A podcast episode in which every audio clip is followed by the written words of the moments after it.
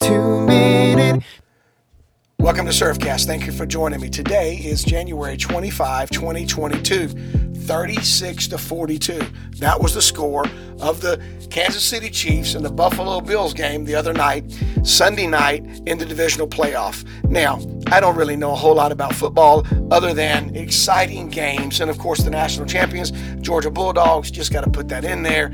You know, that's good stuff. But here's one of the things I learned by watching that game.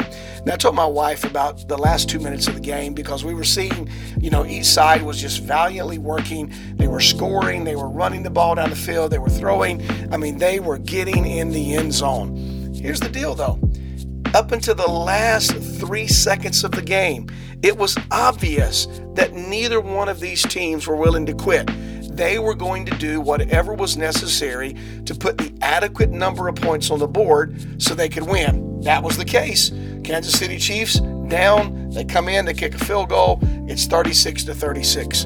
They go into overtime. Now you know the story. Kansas City Chiefs win, Buffalo Bills, better luck next time. Here's the thing, guys. We're in a game of life ourselves, and we cannot afford to quit. So often I see people that they're just kind of going through the quarters of the year, they're going through the quarters of life, and they're just kind of wasting away in hopes that the last two minutes of the game they can kick it in gear. These guys played every down, every play, every yard to the full on both sides of the gridiron. Here's what I want you to take away today. I want you to recognize it would be pretty sad for you to cross the finish line by yourself.